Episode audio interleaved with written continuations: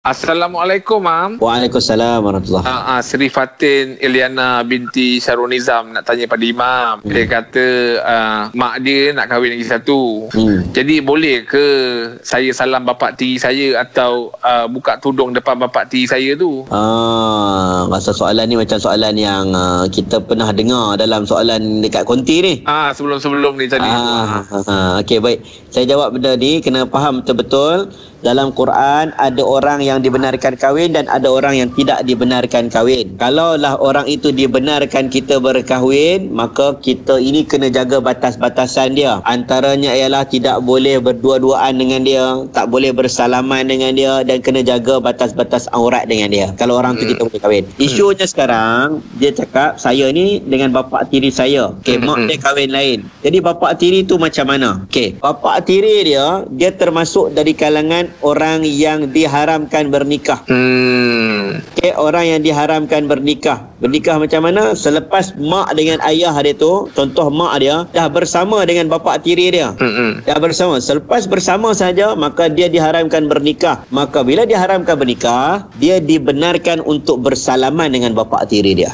Ah, dari Ah. segi aurat tu tu. Ah, sama lah dia boleh buka lah macam bapa dia lah. Waraba ibukumul lati fi Ah, hujurikum ah. min nisaikumul lati dakhaltum bihin. Ah, dan bapa Hmm. tiri dia yang ah, dia, dia boleh buka. Kalau lah Ah. bapa tiri dia tak boleh ber, tak bersama dengan mak dia lagi, baru akad nikah, maka Ah, dia ah. tak boleh dia tak boleh bersalaman. Oh. Kena jaga batas-batas aurat. Tapi kalau dah, dah bersama maka, maka dia boleh bersalaman. Dia jadi bapa Sebab tiri bila dah bila dah bersama dengan mak dia tu maksudnya memang sampai bila-bila pun bapak dia pun tadi tak boleh nak kahwin dengan anak Ya. dia tu mam eh, walaupun dah bercerai kan. Sampai bila-bila walaupun dah bercerai. Hmm. Ah, yalah mam baik mam. Terima kasih mam.